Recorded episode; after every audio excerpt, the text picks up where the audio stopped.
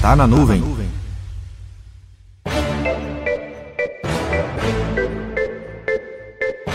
Se você vem participando de algum grupo de discussão sobre as formas de implantar a Lei Geral de Proteção de Dados nas empresas, já deve ter ouvido que não existe uma única ferramenta ou software que instale tudo pronto, tudo muito lindo e atendendo a cada ponto da LGPD. Caso isso seja uma novidade para você, eu vou reforçar aqui.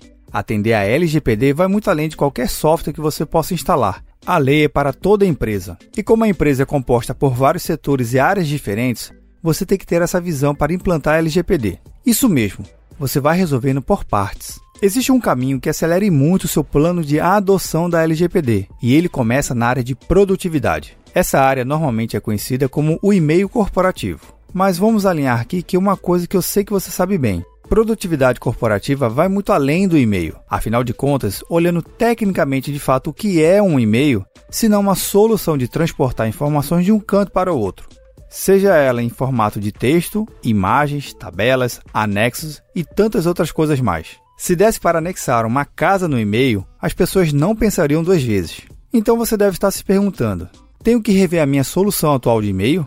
E como vou saber se o meu provedor que contratei está atendendo a LGPD? Bem, se o seu provedor está pronto para LGPD, eu não sei dizer.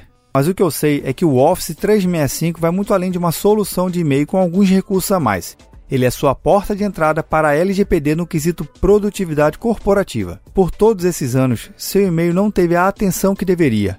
Em 2020, ele vai ser seu protagonista nas dores de cabeça se não receber a atenção que merece.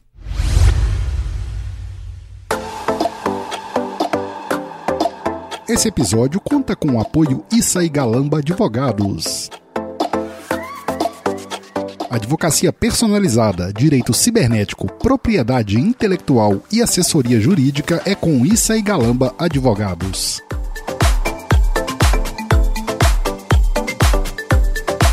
Meu nome é Vinícius Perro do Papo Cloud, e esse é o Tá na Nuvem.